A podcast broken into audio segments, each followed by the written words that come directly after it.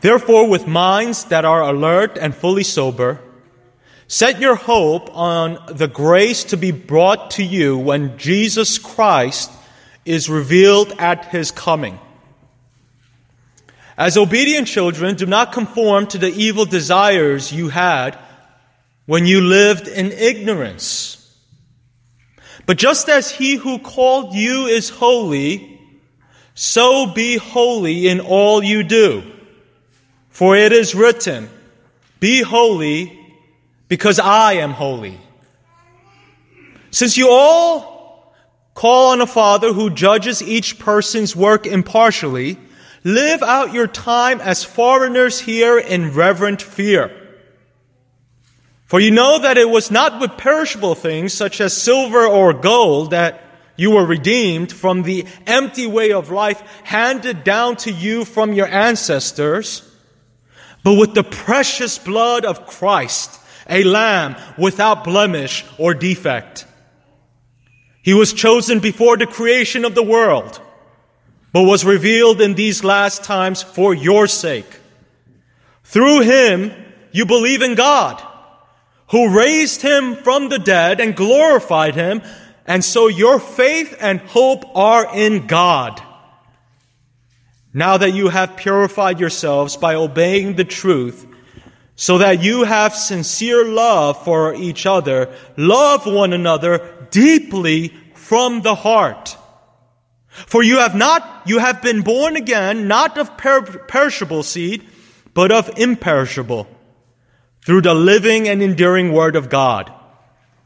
For all people are like grass, and all their glory is like the flowers of the field. The, the grass withers and the flowers fall, but the word of the Lord endures forever.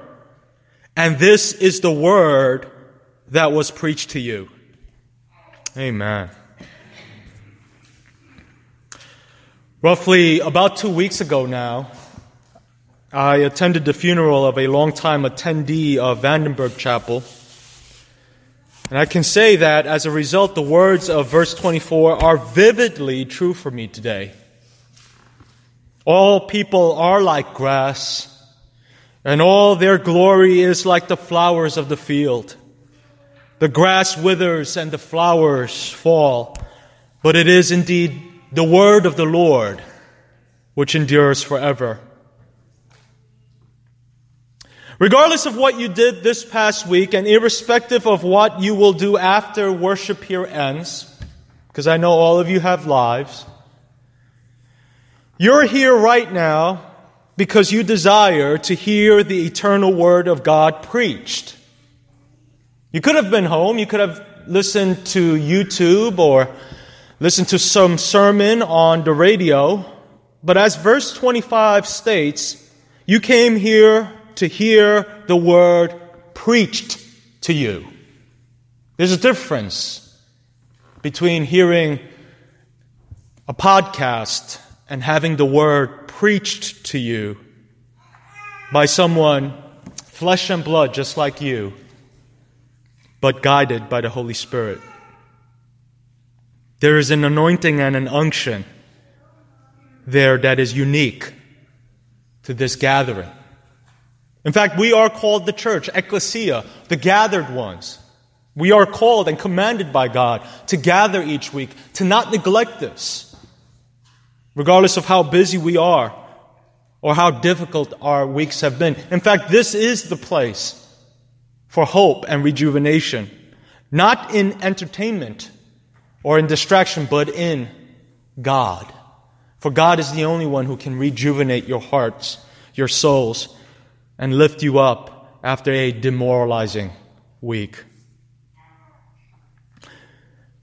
At the end of the day, you don't need my words, however, nor do you need stories from my life. You're also not here to be entertained.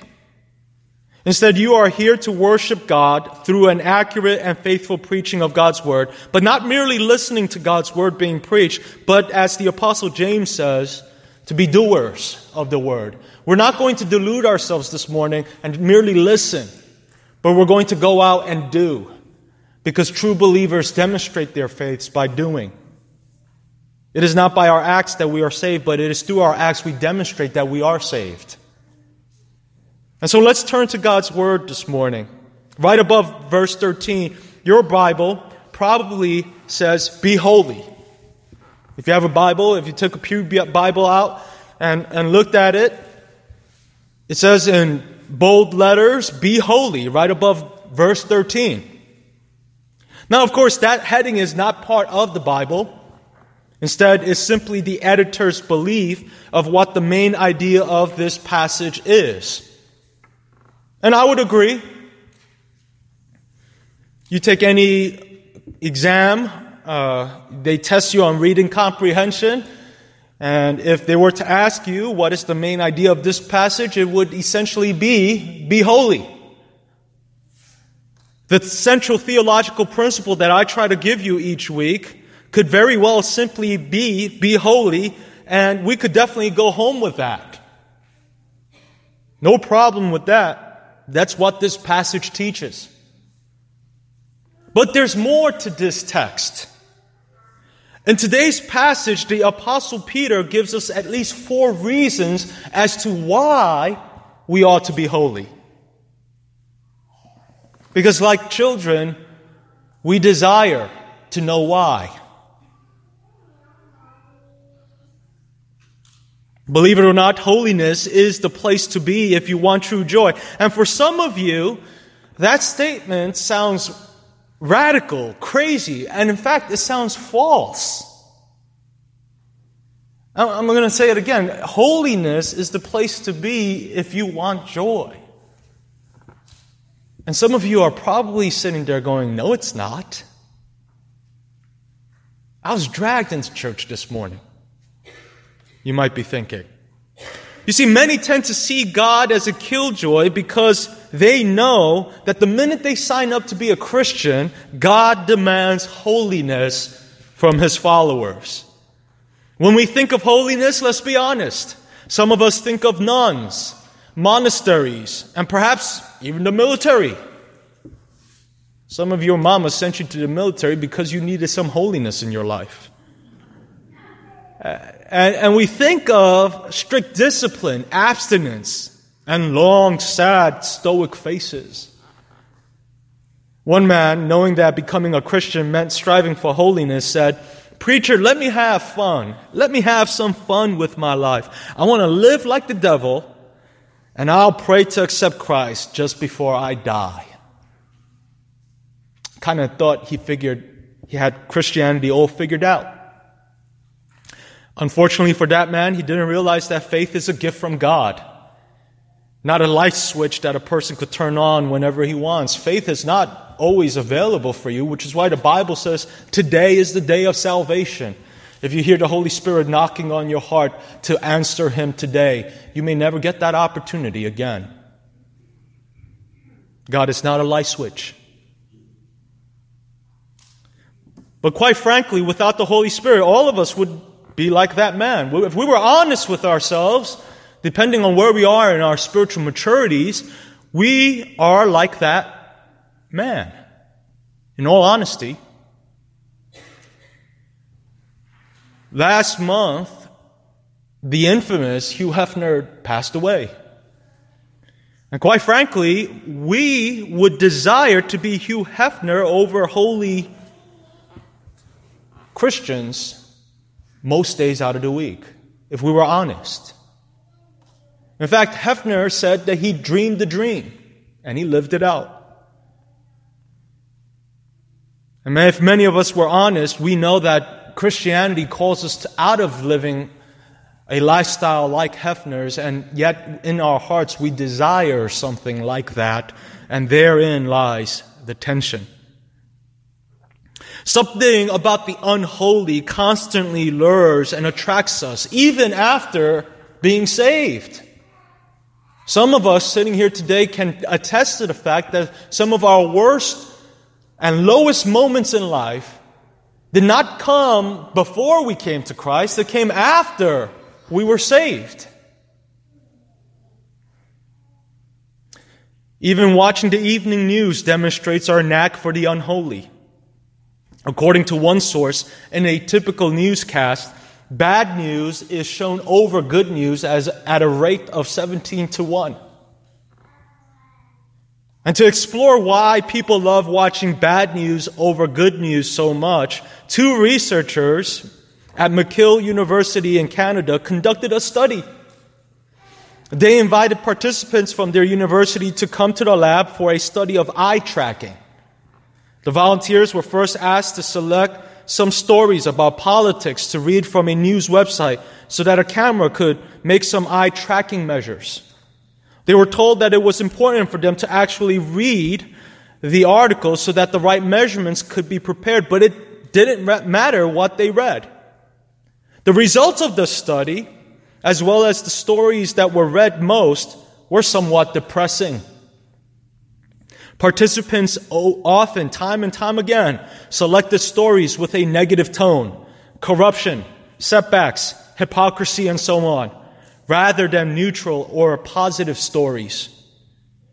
People who were more interested in current affairs and politics were especially likely to choose the bad news over the good news. And yet, when asked, those same people said that they preferred good news and that the media focused too much on bad news.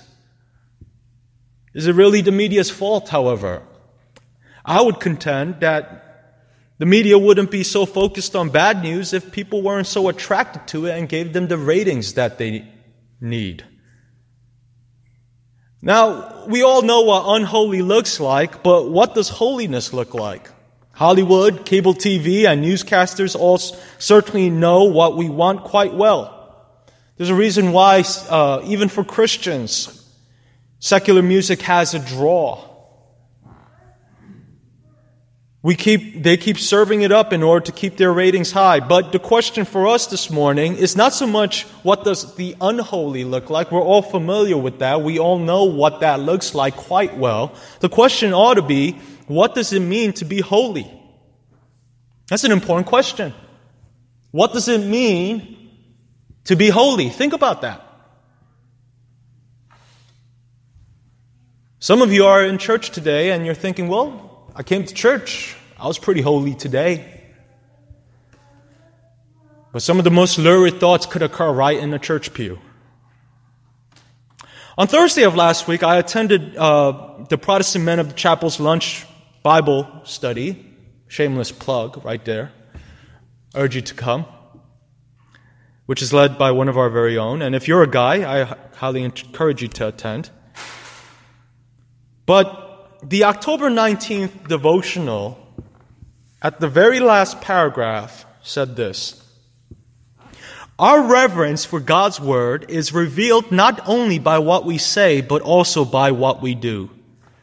Spending more time reading and studying the words of people rather than the Word of God reveals our heart's condition. To blatantly disregard God's Word is to reject life itself. To obey God's word is the surest way to experience all that God has in store for us. End quote. Is, is that your sense of holiness? That holiness or the obedience of, re, uh, of God's word is life itself, the source of joy. It's not a killjoy, it is indeed the source of joy. And you're thinking, wow, how? You know, I read that and I thought to myself, right in the middle of lunch, that's essentially it. When God commands us to be holy, He is essentially commanding us to obey His word. and if we look at verse 22 of today's text, that's precisely what it says. Holiness is obeying the truth, obeying God's word. Verse 22. Now that you have purified yourselves by obeying the truth. And why should we obey? Well, like I said, there are four reasons why. First, verse 13 and 14 inform us that we ought to obey, we ought to be holy. Those two terms are interchangeable, obedience to God's word and holiness. Because we're saved and we're no longer lost. We are completely new creatures. As birds attempt to fly, so likewise born again Christians attempt to be holy. Through the Holy Spirit, it's now part of our DNA. And as I was preparing this sermon, I was thinking to myself afterwards, how do I really sell this? How do I create a desire in them to be holy? And, and, and it's as if the, the Holy Spirit told me, you don't have to. It's already in them. Because if the moment when you were born again, God changed your heart, He gave you a heart transplant, and now He gave you a desire for the things of God. And I'm operating underneath that belief this morning. We no longer follow through on evil desires. We may get those thoughts, but we fight them. And because we're no longer living ignorantly without the knowledge of God, in fact, that's what it says here in the text. The Christian mind is illuminated and led by the Word of God into a pathway of holiness. Without God's Word, therefore, it is impossible to be holy. Just read verse 22. In God's Word, the great commandment instructs us to love the Lord our God with all our heart, our soul, might, and mind. And then verse 14 informs us that the mind plays a critical role in our holiness. You see, friends, holiness doesn't just come upon us in some mystical experience. We're not going to be holy by sitting alone on a, on a rock for hours. Holiness requires the active engagement of the mind. In fact, it is our ignorance that leads to unholiness, as the text says here. Verse 14. We once lived in ignorance Ignorance of what? Ignorance of the knowledge of the Word of God. And so when our minds are illuminated with knowledge, so begins our quest down the pathway of holiness. Second, we ought to be holy because verses 15 and 16 inform us that we ought to be like our Father. We ought to be holy because our God is holy. Is there is there a greater reason? I can't think of a higher reason. Like father, like son, like father, like daughter. Verse 23 states that we are born again into the Father's family as children of God through faith in Jesus Christ. And I'm here to tell you this morning, the only way you can be a part of God's family, the only way is through faith in Jesus Christ. And the moment that we believe and we are born again, we possess the Father's desires. Conversely, you ever, you know, if you ever worked in counseling, why does it feel like you're beating a dead horse? When you try to make unbelievers desire that which is holy. John 8:44, Jesus tells a group of unbelievers, "You are of your father the devil, and you want to do the desires of your father. So the question could be this morning, who is your father? If God is your father, you'll naturally have the father's desires for that which is holy. As children, we desire to fulfill the desires of our father. And if God is your father, you will want to do his desires. In fact, today's verse 17 actually uses the word father to refer not only to the first person in the Trinity, namely God, but it invokes the imagery of a dad who's going to come back home soon.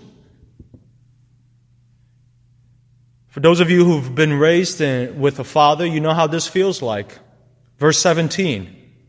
Since you call on a father who judges each person's work impartially, live out your time as foreigners here in reverent fear. A lot of preachers don't like preaching verses like 17. But it's right there in the New Testament, isn't it? I love my dad with all my heart. But I remember one of the, some of the worst moments was hearing his footsteps coming home when I knew I had done something wrong because I knew I was going to get it. That's sort of when you read verse 17, the Bible doesn't pull any punches there. Contrary to what our society tells us, such a loving yet reverent fear of God is healthy and it does contribute to a healthier life overall as we strive for holiness. That's a good thing. That's a good thing. God is not just your friend, but He is also a just Father. Third, we ought to be holy because verses 18 through 20 reminds us that we were redeemed. We were bought, not with money, but with the precious blood of Jesus Christ. Jesus died for your sins so that you could die to your sins. And here it is a great time to share the gospel. The gospel declares that though there is a holy God who loves you, this God is a righteous and just and perfect God. And as a result, because all humans are sinners and because all sins against an infinitely holy God deserve infinite punishment in hell, when we die as guilty sinners, all of us deserve hell. And someone might say, well, isn't it fair that someone in the, the jungles of South America somewhere who've never heard the gospel, is it not fair that God sends that person to hell? And the response from Scripture is clear. It's not an issue of justice. If, if it was an issue of justice, we would all be in hell. But it's an issue of mercy. God gives His mercy to those who believe in Jesus Christ.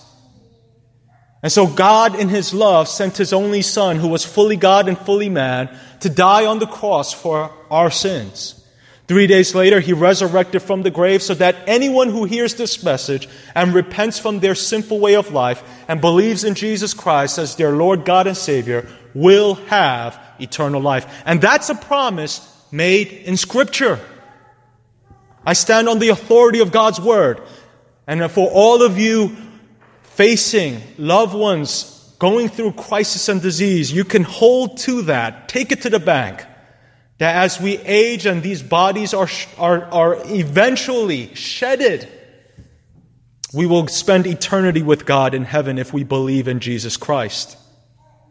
And we look forward to that day because verse 17 states that the moment we pass from this earth and meet our God in heaven, our God will judge us and our works impartially. If we live the life of holiness, we will be rewarded. Fourth and finally, we ought to be holy because verse 22 informs us that holiness sanctifies us so that we are able to love each other deeply from the heart. That one might come as a surprise to many of you. I've read the Bible many times, but when I was preparing this message, it was an eye opener. Wow. Being holy causes and enables me to love others in a way that I can't if I wasn't holy. Think about that. Jesus once said that where sin abounds, the love of many wax cold. From personal experience, I know this to be true. When I am struggling with sin in my life, I might not tell anybody about it, but when I am struggling with sin in my own heart, it is very, very difficult for me to genuinely love and care for others. Is that not true? But this is not true of just individuals, it is also true of communities and even nations. Think about this. Neighborhoods with high crime rates tend to breed indifference and even animosity towards the weak and the hurting. Growing up in New York City, I knew for a fact that the most sin ridden neighborhoods were also the places where love died quickly. Gangs were rampant. Children were left to fend for themselves. Daughters were used for profit. And fathers abandoned their families and were absent from many homes as they pursued their selfish pleasures. And truth be told, you just can't separate love from holiness. If there's ever a motivation for you wanting to be holy, it should be your desire to be able to love others. In fact, go home with this today. Undefiled love is the best expression of holiness. I'm going to say it one more time. Undefiled love is the best expression of holiness. You will end up naturally keeping God's word, for example, the Ten Commandments, if you simply aim to love God and your neighbor as yourself. Why? Because if you love your neighbor, you won't steal from your neighbor. You won't worship idols if you love your God. You won't murder your neighbor if you love your neighbor. In fact, hatred is the beginning of murder. You won't lie to your customers if you love them. You won't commit adultery if you love your wife. Are you beginning to understand this? Far from being a killjoy, God's holiness is actually, it, it serves for all of us a, as a preservation of our joy. Marriages, families, communities all flourish when holiness abounds. Now, for those of you who are still doubting this, let's be honest. All of us, deep down inside, we all want holiness. Even unbelievers desire it. Think about that. All humans generally tend to pick holier neighborhoods to pick in. Yeah, we have different names for it. We say, oh, the, that's a safer neighborhood, or whatever we want to say about it. But ge- essentially, what it comes down to is humans generally tend to pick holier neighborhoods to pick in, to live in. Banks examine credit scores because they want holier borrowers, right? People who will pay them back. Banks want holy customers. They won't put it in that phrase, but that's what they want. Employers do background checks on potential candidates because they want holier employees. Parents want holier schools for their children.